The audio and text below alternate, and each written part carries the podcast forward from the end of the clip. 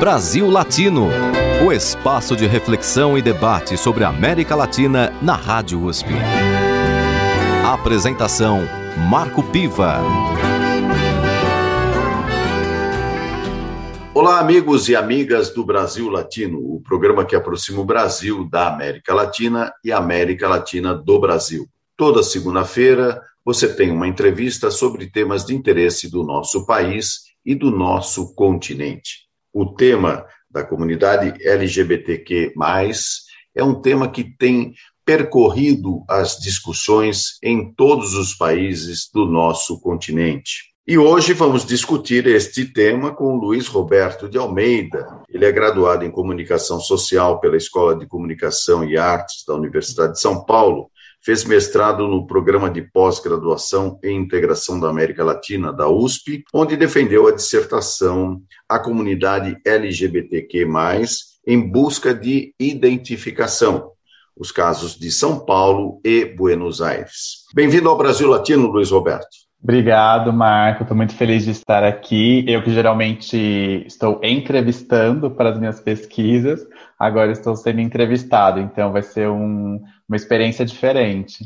Não, é ótimo você estar aqui no Brasil Latino, porque o nosso programa ele aborda diferentes temas é, da sociedade, a política, a economia, cultura, comportamento, enfim, uma série de temas que são bem importantes para a gente discutir os caminhos das nossas sociedades, seja a sociedade brasileira, sejam as sociedades latino-americanas. E você é, trabalhou no seu mestrado um tema que é bem importante em duas capitais é, essenciais para a América Latina, São Paulo e Buenos Aires. Então, eu gostaria de começar essa nossa entrevista com você, entendendo um pouco melhor qual foi a sua pesquisa, como ela se deu, é, quais foram os resultados que você encontrou. Enfim, conta para a gente um pouquinho sobre a tua dissertação de mestrado. É, eu entrevistei 13 artistas, sendo sete artistas de uh, Buenos Aires e seis artistas de São Paulo. É, e aí, por que esses artistas? Porque vem de uma motivação pessoal, que a gente pode falar um pouco melhor depois, mas a minha questão era que é, as pessoas da comunidade LGBTQ, elas têm uma dificuldade de entender as suas possibilidades de existência enquanto pessoas, é, homens gays, mulheres lésbicas, é, pessoas trans, etc. É, e elas, porque não, porque não tem essas referências na sociedade, ou não tem referências suficientes, ou não tem referências boas. É, então, é, essa busca, por isso que eu falo, né, a comunidade LGBTQ+, em busca de identificação. É, então, são essas pessoas buscando se identificar é, com outras pessoas, com figuras da sua vida tanto pública quanto, é, tanto figuras públicas quanto figuras da sua vida privada, é, para poder entender essa possibilidade de existência enquanto pessoa, uh, aí é um, uma pessoa dessa sigla aí, uma letrinha LGBTQ+. E aí eu fui atrás desses artistas para entender com eles como foi esse processo para eles, então se eles tiveram figuras com os quais eles puderam se identificar na formação de sua identidade, é, e, uh, e aí por que de serem os artistas os entrevistados? Porque hoje eles são uh, pessoas da comunidade que são pessoas com as quais outras podem se identificar na formação de sua identidade. Então, os artistas, eles não, não são, não é só o fato deles serem artistas da, da comunidade LGBTQ+, mas eles trabalham no seu material artístico essa questão. A sua vivência em relação a essa questão, expõe isso no material artístico, e aí isso faz com que muitas pessoas que consomem esse material artístico uh, consigam se identificar com essa vivência e se entender melhor, entender melhor a sua vivência, a sua possibilidade de existência enquanto sujeito LGBTQ+. É, e, e, e para mim, além disso, né, a questão do artista esse, passar por esses dois processos, né, como que ele se identificou e como que hoje ele gera identificação, também o fato de que, pelo processo artístico, ele trabalha essas questões em relação a existir é, de outra forma. É, ele, por meio do processo artístico, ele vai trabalhar suas questões enquanto ser uma pessoa, por exemplo, um homem gay, uma mulher lésbica, uma pessoa trans, é, de outras formas. E aí me interessava muito isso, como que esse processo artístico ajudava nesse entendimento enquanto que a pessoa é. É, e essa foi a pesquisa. Então, São Paulo, Buenos Aires, três artistas. É, eu vivenciei o show desses artistas, então, peça de teatro, show de música. É, teve uma escritora também, ela estava lançando um livro, uh, gravei todo esse material, fiz entrevista com essas pessoas, e aí escrevi um pouco sobre isso, dialogando com esses sujeitos de pesquisa uh, em relação a essas questões que eu falei agora. No fundo, então, você tratou, através dos artistas, da experiência desses artistas, de mexer numa coisa que é muito importante é, e que talvez seja o principal desafio para a comunidade LGBTQ+, que é a questão da invisibilidade, não é? Ou seja, como que há uma, um processo aí crescente até é, de protagonismo para que essa comunidade possa aparecer diante da sociedade e não somente através de estereótipos. Você sentiu isso mais em São Paulo ou em Buenos Aires? É interessante essa pergunta do comparativo São Paulo e Buenos Aires, porque eu tinha uma hipótese de que não haveria muita diferença e de fato não houve é, em relação à localidade. É, tem, tem uma questão, assim, eu, o ponto de partida que eu tive para a escolha das cidades foi o fato uh, de que no final, as últimas décadas de 1800 e as primeiras décadas de 1900, a, a maioria, a grande maioria dos imigrantes europeus que veio para a América Latina vieram para Brasil e Argentina, e especificamente se concentraram nas cidades de São Paulo e Buenos Aires. Isso promoveu um grande aumento populacional nessa época, é, e por conta também do desenvolvimento industrial dessas, desses dois países, fez com que a gente tenha características muito similares e que aproximam São Paulo de Buenos Aires e que é, afastam essas duas cidades de outras grandes capitais da América Latina. E também muito forte a questão da imigração italiana, é, que foram a, a, maior quantidade de imigrantes que veio nessa época. Então eu escolhi as cidades por conta disso. E, além disso, o fato de que as duas cidades têm uma história de movimento LGBT muito grande, é muito grande. Então aconteceu muita coisa, tiveram muitos atores e hoje elas têm um cenário é, de espaços e produção artística muito grande também. Então eu senti que era muito similar e de fato foi bastante, bastante similar. Então é, eu vi muito mais similaridades em relação à vivência desses artistas e, é, e esse processo do que diferenças é, não expandir a pesquisa para outras grandes cidades da América Latina para entender quais seriam as diferenças, mas em São Paulo e Buenos Aires foi muito. As questões que atravessavam São Paulo foram as mesmas questões que atravessavam os artistas em Buenos Aires. Você que tem trabalhado esse tema, porque eu imagino que você concluiu a sua dissertação, mas continua é, estudando e pesquisando é, essa temática, porque é uma temática, digamos assim, que necessita de muito estudo, muita pesquisa, porque se trata de um movimento é, também que está impactando a sociedade é, e precisa cada vez mais ter visibilidade. No seu processo de pesquisa, é, você também encontrou dificuldades para que pessoas que você tinha é, interesse em conversar, em dialogar, também, de certa forma, mostrassem reticências a isso, a se expor publicamente? Como é que você vê esse cenário? Pelo fato de serem artistas, partia do pressuposto de que seria mais fácil eles se exporem para falar sobre essas questões, porque novamente, artistas é, que no seu trabalho artístico falam sobre a sua vivência enquanto pessoa LGBTQ+. Então, perguntar isso para essas pessoas e falar sobre isso, eu acreditava que não seria, é, não, ser, não, não haveria resistência e de fato não houve. É, é claro que eu entendo que a minha abordagem também foi importante. Então, primeiro a questão sobre é, a forma como eu me inseri no contexto. Então, por exemplo, eu fui para Buenos Aires, fui uma peça de teatro, vi a peça de teatro desse ator, no final fui falar com ele, é, elogiei a peça, a gente discutiu um pouco sobre o tema, perguntei se ele estaria confortável por participar de uma entrevista, depois da entrevista, se ele estaria confortável que eu fosse novamente na peça semana que vem para gravar algumas cenas da peça. Então foi um processo que eu fui entrando em contato com essas pessoas e é, não foi uma coisa muito seca, assim. Ah, posso, posso falar com você 15 minutos, responde umas perguntas e acabou. Não.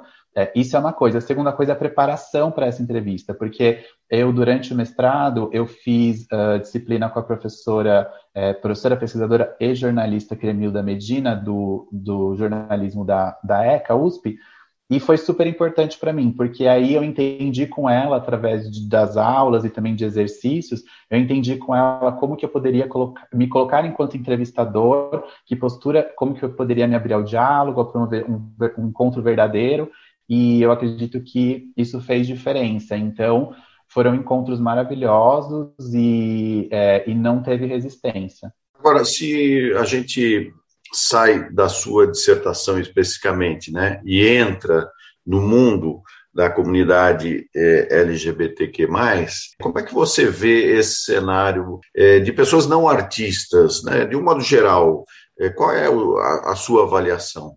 Estamos avançando, estamos retrocedendo, é, comparando até São Paulo, Buenos Aires, do que você viu lá, inclusive. Em que sentido? Em direitos, em visibilidade? Exatamente. É, do ponto de vista da, da, da, das bandeiras que são caras a, ao movimento, você vê avanços ou você também sente retrocessos? Eu, eu tendo a ter uma visão histórica não linear, então eu não penso se a gente está necessariamente avançando é, num ponto em que a gente não pode voltar, ou se a gente está retrocedendo e perdendo algo que a gente já conquistou. É, eu acredito que essa, as questões que envolvem gênero e sexualidade, elas são muito complexas e elas vão atravessar a sociedade de formas diferentes, em tempos diferentes. E eu acredito que o que, o que eu acho interessante é que uh, agora, falando especificamente desses dois contextos, né, Brasil e Argentina, e dessas grandes cidades, São Paulo e Buenos Aires, é uma pauta. As questões LGBT que mais são uma pauta em relação a direitos, em relação à visibilidade. É, isso é uma preocupação de setores da sociedade, das empresas, do governo. É, então, eu acredito nesse sentido que a gente está conseguindo algumas conquistas em relação a poder promover que essas pessoas vivam melhor. De forma prática, a gente pode dizer, ah, é, conquista como é, união civil, casamento, adoção, é, tudo isso para mim é interessante, mas não é o meu foco em, em relação a entender, porque eu acho que isso é, é interessante para algumas pessoas, mas não resolve. A minha maior preocupação é, será que as pessoas conseguem viver, se ver é, achar que está tudo bem ser uma pessoa LGBTQ+, viver dessa forma, viver tranquilamente, é, entender que ela pode existir dessa forma, e isso para mim vai além desses direitos. Então são importantes, mas para mim vai além. E eu acho que essa discussão está sendo interessante porque ela está indo além. Um exemplo, é, a gente tem o, o, presidente atual da Argentina, o filho dele é uma drag queen. Então isso eu acho super interessante, é, o fato disso ser uh, possível, por exemplo. Eu acho super interessante. Para quem não sabe, drag queen é uma pessoa que se veste de forma bastante exacerbada com elementos femininos. É, é uma expressão artística, né? Então ele, ele é um, um, menino e aí ele se monta é, e vira, enfim, uma mulher com várias expressões bastante exacerbadas sobre o feminino. Estou resumindo bastante o que é uma drag queen, mas então eu acho isso, por exemplo, eu acho mais interessante é, do que pensar necessariamente sobre só os direitos. Luiz Roberto, vamos continuar nossa conversa no próximo bloco, mas agora eu gostaria que você desse uma dica de música para os nossos ouvintes. O que, que você recomenda? Ah, pegando esse gancho do que eu falei agora, eu já vou recomendar de uma dupla lá de Buenos Aires, que é Bife, é, chama Jome Barro, e vou recomendar essa música porque Uh, esses dois artistas, nessa música, eles vão falar sobre não aceitar expressões machistas vindas de colegas, por exemplo. Né? Então, falando disso que eu falei, acho mais interessante, por exemplo, identificar o machismo é, e outras questões ligadas a gênero e sexualidade e falar sobre isso. E essa música fala um pouco sobre isso. Bife é composto é, por Javiera e Ivo Colônia. E não estão mais juntos enquanto dupla, esses dois artistas, mas essa música ainda é dessa época. Vamos ouvir então Jome Barro com Bife. Brasil Latino. Dicen que no soy lo que antes era, que Que ahora ya estoy en cualquiera, que me estoy pasando al patio, que me voy de mambo, que me excedo, que lo que hago es bien al pedo, que me puse estrafalario. Dicen que me ven ya un poco raro, que no entienden lo que hago, si es en joda o es en serio. Casi me amenazan con borrarme de sus listas de contacto, de sus grupos de WhatsApp. Ay, queridos mis muchachos, no me volverán a ver comentarios cuando pasa una mujer. Ay, muchachos, yo me bajo de esa manera de ser. Me maquillo lo que quiero, de mi amor hago un florero y con mi cuerpo lo que me dé placer. Incomodan porque uso pollera, una calza o lo que quiera, por las uñas con esmalte. Dicen que no entienden lo que digo, que ya no soy más su amigo, pibes eran los de antes. No les cabe que les diga claro que sus chistes retrasados me parecen una mierda. Ellos creen que el que no es como ellos, macho, joven, blanco y bobo, se merece su agresión. Ay, patéticos muchachos, no me volverán a ver festejando comentarios cuando pasa una mujer. Ay muchachos, yo me bajo de esa manera de ser. Me maquillo lo que quiero, de mi amor hago un florero y con mi cuerpo lo que me dé placer. Você está ouvindo Brasil Latino, o espaço de reflexão e debate sobre a América Latina na Rádio USP. A apresentação: Marco Piva. Voltamos com Brasil Latino, o programa que aproxima o Brasil da América Latina e a América Latina do Brasil.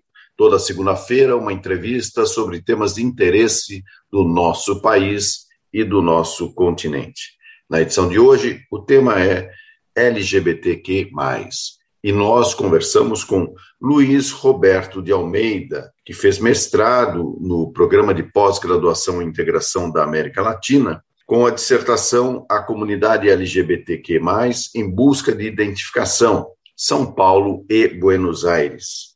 O Luiz Roberto atualmente é professor do Centro Universitário FMU, é, onde leciona marketing mas é um pesquisador permanente desse tema tão importante para a nossa sociedade. Luiz Roberto, você fez a comparação entre São Paulo e Buenos Aires é, com a sua pesquisa, com a sua dissertação. Você chegou a pesquisar também é, ou ampliar essa pesquisa para outras capitais latino-americanas, até para saber um pouquinho como é que anda essa questão nesses lugares? Não, e não pretendo, porque agora, evoluindo ou continuando a minha pesquisa com o doutorado, é, eu vou um pouco para o foco na educação. Então, eu estava bastante ligado à questão da cultura e agora eu vou com foco da educação.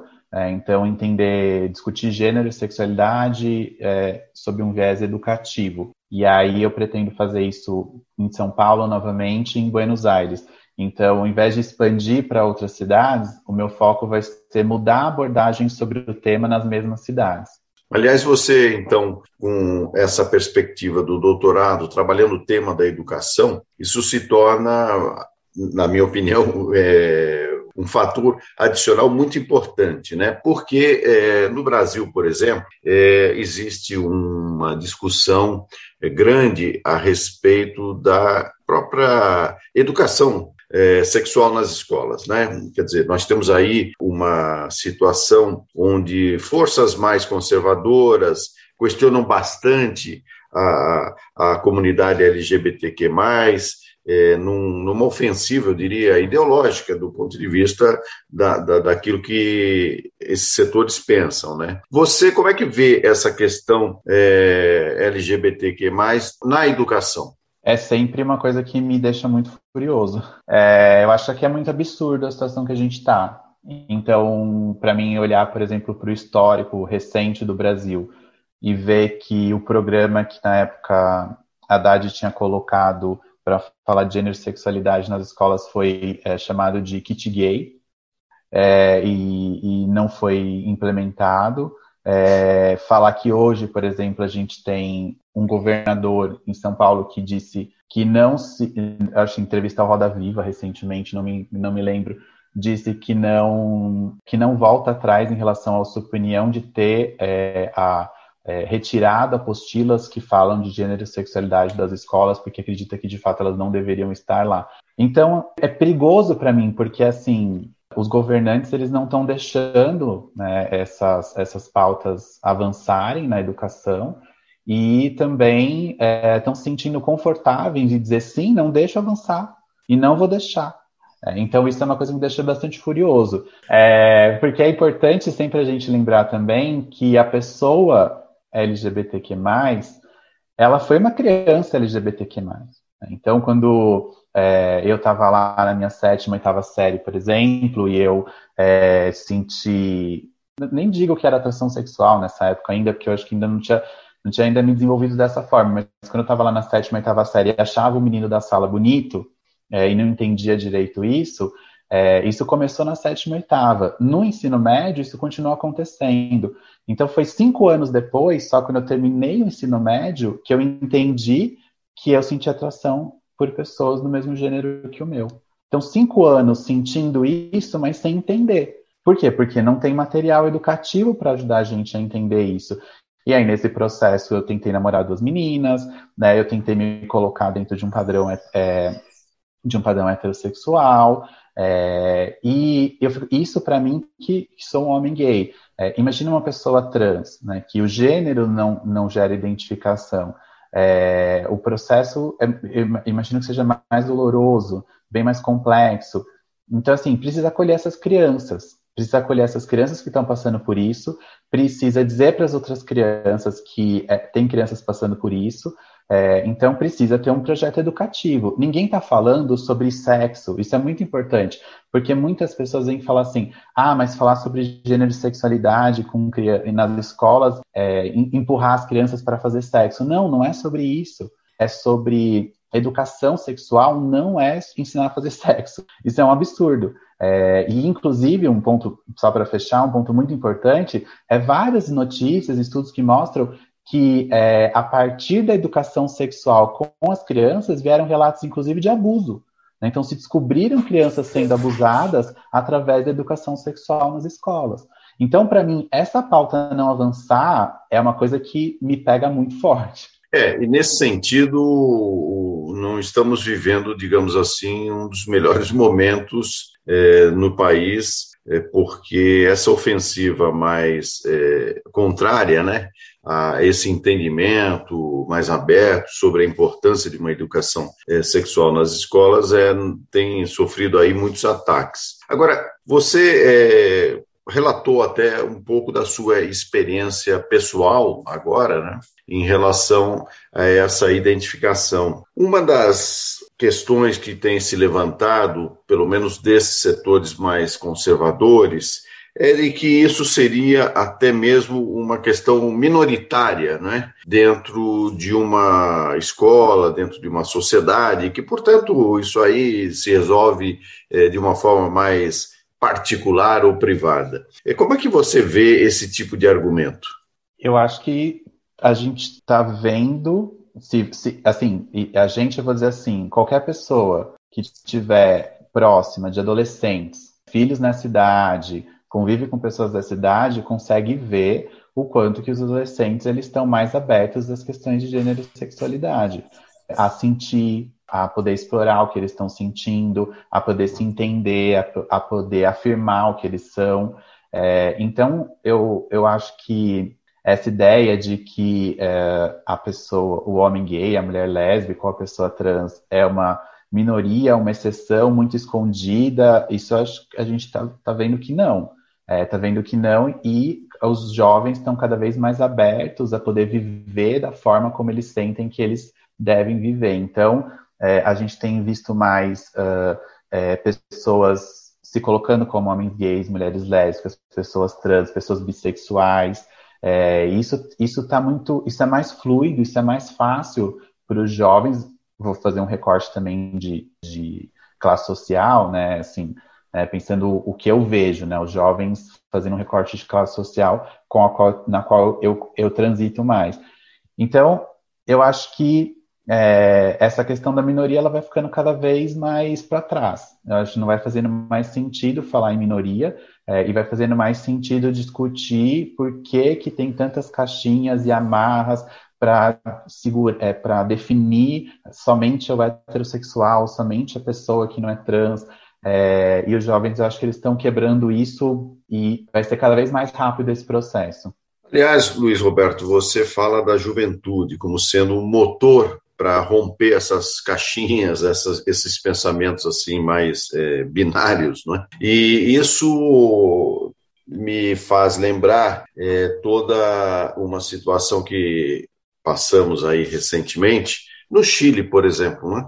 que acaba de eleger um presidente com 35 anos, quer dizer, é o presidente mais jovem da América Latina é, eleito e que traz atrás dessa sua luta muitas das questões da juventude atual. Né? Então, por exemplo, a questão do, dos direitos das mulheres, é, a questão dos direitos da comunidade LGBTQ+, inclusive ressaltado isso no próprio discurso é, quando a sua vitória foi consagrada. Então, é, quando você fala de que a juventude está é, se movendo nessa direção, é, é muito interessante porque nós temos aí uma sociedade em permanente mudança, não é? Então, você vê na juventude brasileira é, esse motor de mudança, ou você está falando de uma juventude muito específica, por exemplo, a juventude classe média de São Paulo, capital, ou seja, maior capital do Brasil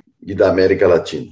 Eu com certeza tenho que fazer todos os recortes que você colocou, né? Aí, enquanto é, observador, e nem digo pesquisador, porque não é, é onde eu me debruço, mas enquanto observador, é essa juventude classe média da, da, da região metropolitana de São Paulo que eu vejo isso acontecendo. É, não sei como que isso está se colocando em outras cidades, é, em regiões é, do interior, em regiões de menor poder aquisitivo, enfim, não sei como está se colocando. Agora, eu vejo muitos movimentos, inclusive na periferia de São Paulo, de jovens é, discutindo gênero e sexualidade, quebrando esse binarismo, é, movimentando. Então, é, tem, tem inclusive um projeto super interessante que eu não lembro agora, de jovens que, é, parecido com uma visão pedagógica de Paulo Freire mesmo, fazem círculos para discutir gênero e sexualidade na periferia de São Paulo. É, então, como observador, eu acredito que sim, tem o recorte, mas acredito que dá para ir além do recorte para falar que, que essa juventude é promotora de, de mudança, ou um pouco além do recorte, pelo menos. Luiz Roberto, vamos agora para a sua segunda indicação musical. O que, que você pode sugerir para os nossos ouvintes? Bom, já que a gente está falando de jovens e, e, recortes e marcadores sociais, a minha indicação é a primeira música do Quebrada Queer. Então, o Quebrada Queer é um grupo, é o primeiro, uh, primeiro grupo de rap LGBTQ+, da América Latina. E aí eles lançaram a sua primeira música em 2018, chama Quebrada Queer, porque todos os integrantes do grupo são uh, da periferia de São Paulo, da região metropolitana né, de São Paulo, e eles se juntaram para fazer esse rap queer e eles colocam suas pautas nessa música e, e tá aí um exemplo de juventude promotora de mudança fora do recorte classe média, então vamos escutar. Vamos com Quebrada Queer. Brasil Latino.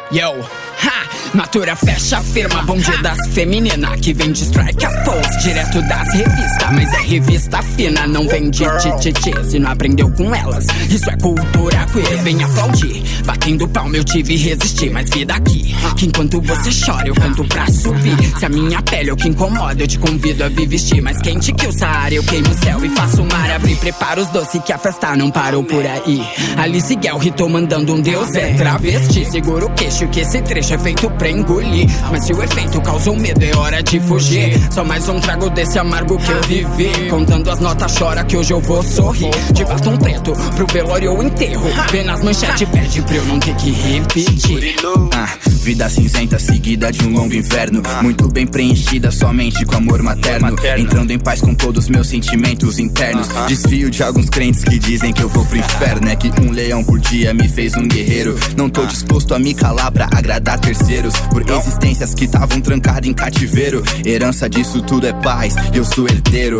Ah, subestimado desde meu primeiro verso. Eles disfarçam bem, são tipo lobo em pele de cordeiro. Mas tô atento pro opressor, eu não disperso. Nas rima inseticida, preconceito deles, formigueiro. MCs de verdade não desejam sociedade sem diversidade. Recupere o seu bom senso. Ah, repense bem nos fundamentos, sendo verdadeiro. Vai ter bicha no rap sim, eu nem sou pioneiro. É que eu já disse, tô bem pleno, sou problema tipo Venom. Esses cara achar que é rap porque tão rimando. Vou ter que usar do meu veneno pra falar do que eu tô vendo. Suas ideias é tipo Nemo e eu tô procurando. Nós tá aqui por cada bicha com a vida interrompida por causa de homofobia, ódio, intolerância. Resistimos no dia a dia pra poder chegar o dia que prevaleça respeito, igualdade e esperança. Já tem um caminho, agora eu quero ver quem tá somando por mim. Tô no meu destino, quem constrói os degraus sabe que não vai cair bem. Não há rola nesse mundo que nos proíba de ocupar. Não há mano nessa cena que tente nos silenciar. Cê trombocas, bicho errado e agora vai ter que escutar. Esse é só o primeiro desabafo que tá entrando pra história. E com certeza o meu pai não ia se orgulhar. E mesmo assim eu vou falar por mim e todos que hoje eu tô pra representar. E eles vão me julgar, sempre vão me julgar. Mas nas minhas crises nenhum deles vai me abraçar. Então sigo cantando e amado, trampando pesado, medindo um dia ser lendário.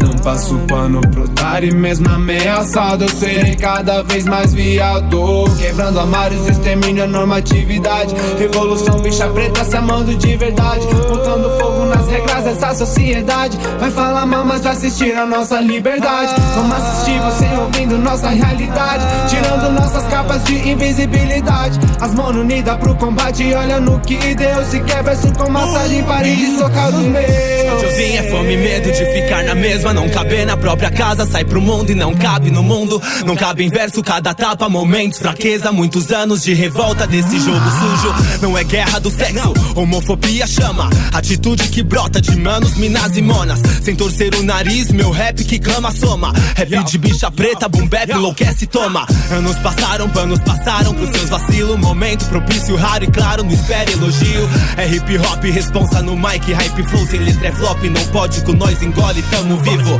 Estamos no mapa e não somos a caça. De cara com a morte, seus bando de white people. Problems, vocês não me comovem. Em choque porque somos ibope e eu quero é que se foda, mas se não me beija, não fode, you know.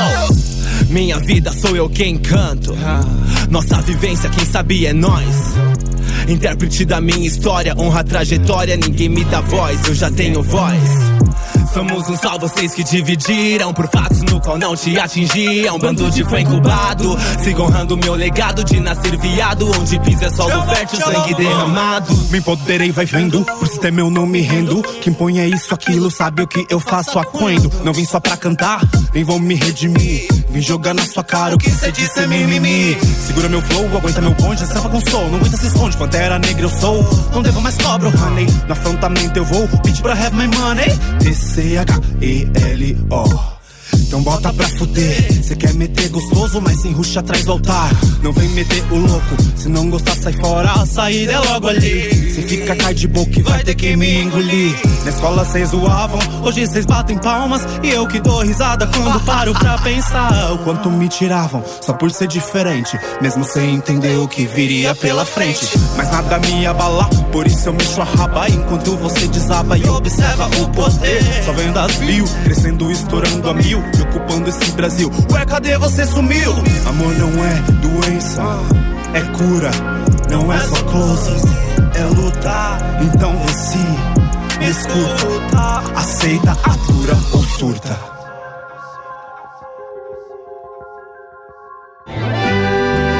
Você está ouvindo Brasil Latino, o espaço de reflexão e debate sobre a América Latina na Rádio USP.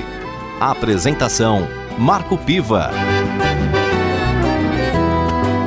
E chegamos ao último bloco do Brasil Latino, o programa que aproxima o Brasil da América Latina e a América Latina do Brasil.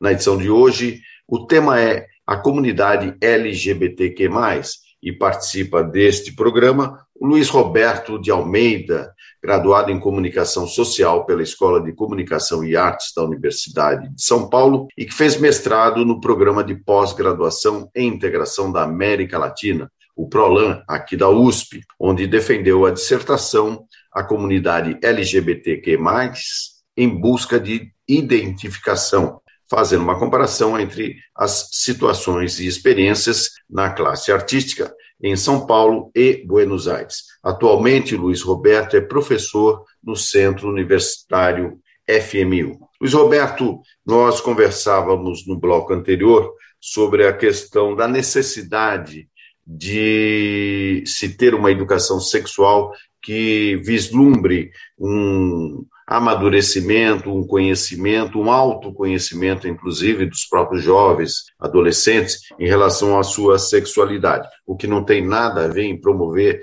sexo nas escolas ou coisa do gênero que acabam difundindo por aí alguns setores mais conservadores. Nesse sentido, como é que você vê a questão da religião influenciando essa situação da comunidade LGBTQ+. Religião é um tema complicado para mim.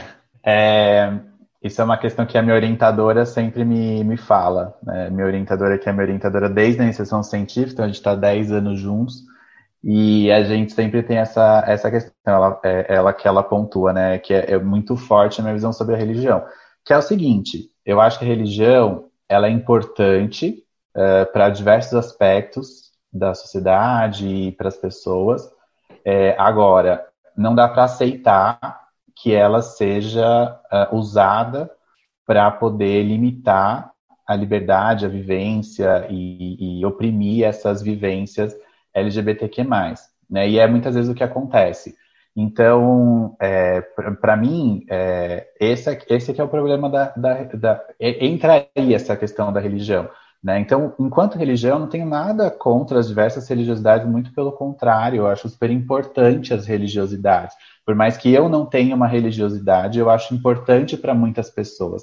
É, agora, quando entra na questão de limitar as vivências, para mim está é, é, tá passando do ponto. E aí, é, e aí isso é muito comum é, a religiosidade utilizada para poder oprimir, para poder, é, inclusive, justificar a violência moral, física, psicológica. É, agora, tem também é interessante uh, a gente conhecer também uh, religiões que são mais abertas. Né? Então, a gente tem diversas religiões ou expressões religiosas que são mais abertas em relação a esse sentido. É, mas são a exceção, né? Então, quando a gente escuta, por exemplo, que a bancada uh, evangélica está aumentando, é, que a gente tem um novo ministro na STF que é bastante evangélico, não sei qual foi a palavra exatamente que ele usou. Terrivelmente evangélico. Terrivelmente evangélico. Então, aí fica difícil, porque é, eu sei que a maioria dessas pessoas vai querer é, dizer como eu devo viver minha vida e outras pessoas da comunidade LGBTQ mais podem, devem viver, o que, que é certo e o que é errado. É, e eu acho que isso não está ligado à religiosidade. É, e isso preocupa. Isso é uma coisa assim, é, isso me preocupa bastante e, e, me tira o sono. Mas o que, que a gente vai fazer? A gente vai lutar, mas assim, é difícil. Aliás, é, ligando essa questão é, do uso da religião para sufocar expressões é, identitárias, isso em todos os níveis, né? É, como é que você está vendo a questão da violência contra a comunidade LGBTQ+. Ela ela está em que patamar, na sua opinião? A violência acontece em muitos aspectos, na minha opinião. Ela acontece de forma estrutural na sociedade, quando a gente não tem essa possibilidade, não tem essa, essa educação que a gente comentou agora, não tem a possibilidade de acesso aos direitos. É, então, é uma violência estrutural que impede é, das pessoas poderem se entender, poderem viver. É, agora, é, a violência também pode ser uma piada. Então, tem, a gente tem vários aspectos da nossa cultura que trazem violências no dia a dia para as pessoas LGBTQ+. Vou contar um exemplo. É, entrei numa nova empresa para trabalhar e no primeiro dia na convenção de início é, do, do ano, colegas de trabalho fazendo piadas com viado, gayzinho, esse tipo de coisa. É, e é complicado você escutar essas piadas, porque é uma violência que está que tá acontecendo, que tá acontecendo ali. Né? Então, a violência tem tantos aspectos, é, é, por isso que talvez eu esteja buscando uma proposta educativa. Eu acho que a minha pesquisa de doutorado, e acho que eu quero trabalhar no, daqui para frente, é entender quais são as propostas educativas para a gente desconstruir essas ideias de gênero e sexualidade e poder é, diminuir essas violências que estão ali na nossa, no nosso dia a dia, que faz parte da nossa cultura. É, eu acho que isso é, me pega muito mais. Tem os casos extremos de violência, pessoas morrendo, sendo, enfim, tortura, essas coisas absurdas, mas tem o dia a dia que é muito violento, e isso, isso é o que está sendo o meu foco agora. Você trabalhou com artistas para fazer a sua dissertação de mestrado. E como é que você vê a questão de políticas públicas voltadas para os artistas né, da, da, da comunidade LGBTQ+. Eu acredito que é necessário que existam políticas públicas para fortalecer esses artistas LGBTQ+, justamente para que eles possam ter o seu trabalho, eh, para que possa expandir é, é, esse trabalho para mais pessoas. Dessa forma, eles possam gerar, as pessoas possam se identificar, né, pessoas da comunidade LGBTQ+, possam se identificar com esses artistas e possam ajudar nesse, nesse entendimento. Ao mesmo tempo, é, é uma questão de visibilidade também. Então, para pessoas fora da comunidade LGBTQ+, ver esses artistas é, de certa forma, entender melhor o que é, uh, o que é uma pessoa LGBTQ+. Então, é necessário para a sociedade é, que esses artistas sejam valorizados e que seu trabalho, que a gente possa expandir é, o alcance é, do trabalho desses artistas para a gente trazer benefício em relação a tudo que a gente discutiu aqui hoje. Claro que as políticas públicas elas têm que ser sempre as mais amplas possíveis, né, no sentido de, de beneficiar um conjunto é, maior da sociedade. E toda política pública tem efeito colateral, ou seja, não tem política pública perfeita que, que, que a, a, agrade é, a 100% da população. Mesmo no caso, por exemplo, da vacinação através do Sistema Único de Saúde, né, nós temos aí setores, ainda que minoritários, é, reativos à possibilidade de tomar a vacina. Ou seja, a política pública da vacinação existe, ela está colocada, ela é pública, universal e gratuita, mas ao mesmo tempo você tem pessoas que se negam a, a utilizar é, desse, dessa política pública.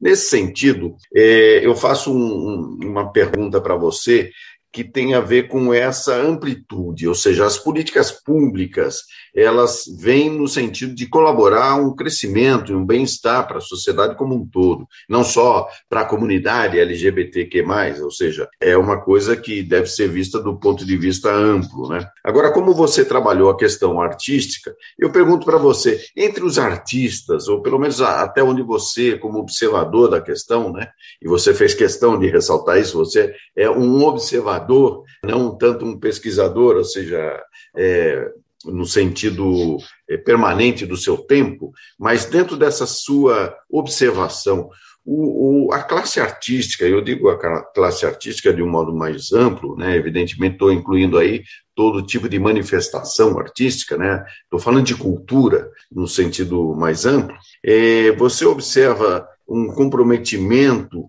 com esse tipo de política pública e de fortalecimento das próprias questões da comunidade LGBTQ+, ou você vê em alguns setores artísticos até mesmo uma reação a isso? E eu estou falando aqui de, é, por exemplo, alguns gêneros musicais é, que, do ponto de vista não só da sua qualidade é, artística, mas do ponto de vista até da, da, da forma como se expressa, muitas vezes é, acabam endossando posições é, violentas, inclusive, e até preconceituosas. Como é que você vê esse cenário? Muita coisa. É...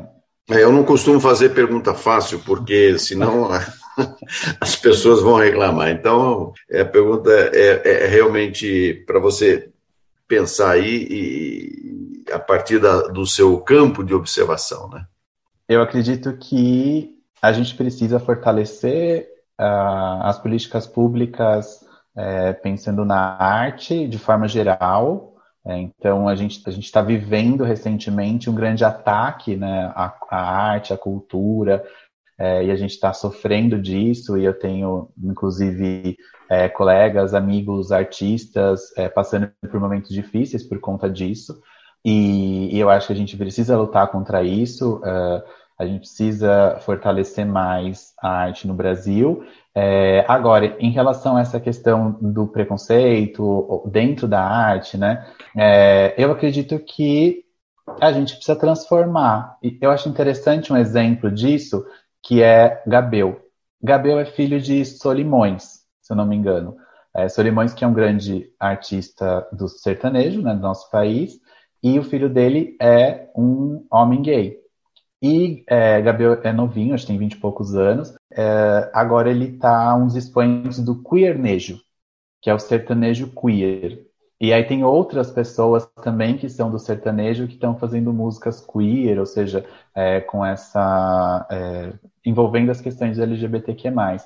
É, e está sendo super bem recebido por bastantes setores da sociedade, o queernejo, o Gabriel está sendo tendo reconhecimento, está conseguindo fazer o seu trabalho.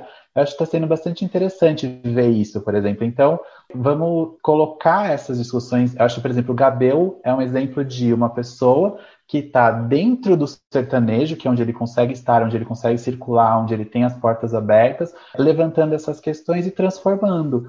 É, isso eu acho interessante. E a gente precisa fazer mais disso. A gente precisa ir volta a fortalecer artistas LGBTQ. Né? Então, não vou fortalecer somente artistas LGBTQ, que fazem é, é, a mesma música. É o exemplo do, do bloco anterior que eu falei, do Quebrada Queer. Então, é, é o queer dentro do rap. Gabel é o queer dentro do sertanejo. E a gente vai transformando essa, a sociedade dessa forma, pensando no sistema, né, nessa questão da cultura, eu acho que é um, um, caminho interessante. Muito bem, Luiz Roberto de Almeida, muito obrigado aqui pela sua entrevista. Você que trabalhou a dissertação A Comunidade LGBTQ+, em busca de identificação, comparando São Paulo e Buenos Aires, através do programa de pós-graduação e integração da América Latina da USP, né? uma contribuição importante para a discussão desse tema. Então, agradeço muito a sua participação aqui no Brasil Latino. Mas eu não vou deixar você embora sem que você sugira a última música do programa, ou seja, nós vamos encerrar o Brasil Latino com uma sugestão musical sua. O que, que você ah, nos apresenta? Eu vou trazer para gente, para finalizar, assim, fechar muito bem é, uma artista. Bom, primeiro que no primeiro bloco, Bife foi é, uma dupla entrevistada por mim no mestrado, Quebrada Queer também foi entrevistado, foram entrevistados por mim no mestrado, e agora para fechar, é, a terceira a artista, que é Maria Beraldo, que também entrevistei. É, e Maria Beraldo é uma musicista nossa, ela é muito boa e super reconhecida. Então, quem não conhece o trabalho dela tem que conhecer. É, eu vou fazer uma breve apresentação. Ela, em 2018, lançou o trabalho solo dela, Cavala. é, mas ela já foi indicada a prêmio APCA, ela já foi é, na, nas categorias de artista revelação, melhor disco, show do ano, é, já foi indicada também a um prêmio de música voltada para as mulheres, é, toca com várias pessoas, é, toca, por exemplo, na banda do Arrigo Barnabé.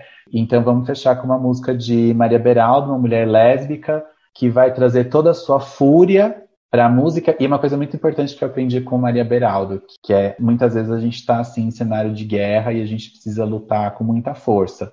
E ela vai trazer essa fúria para nos inspirar nessa luta. Qual é a música que você recomenda da Maria Beraldo? É a música Amor Verdade. Brasil Latino. Bye.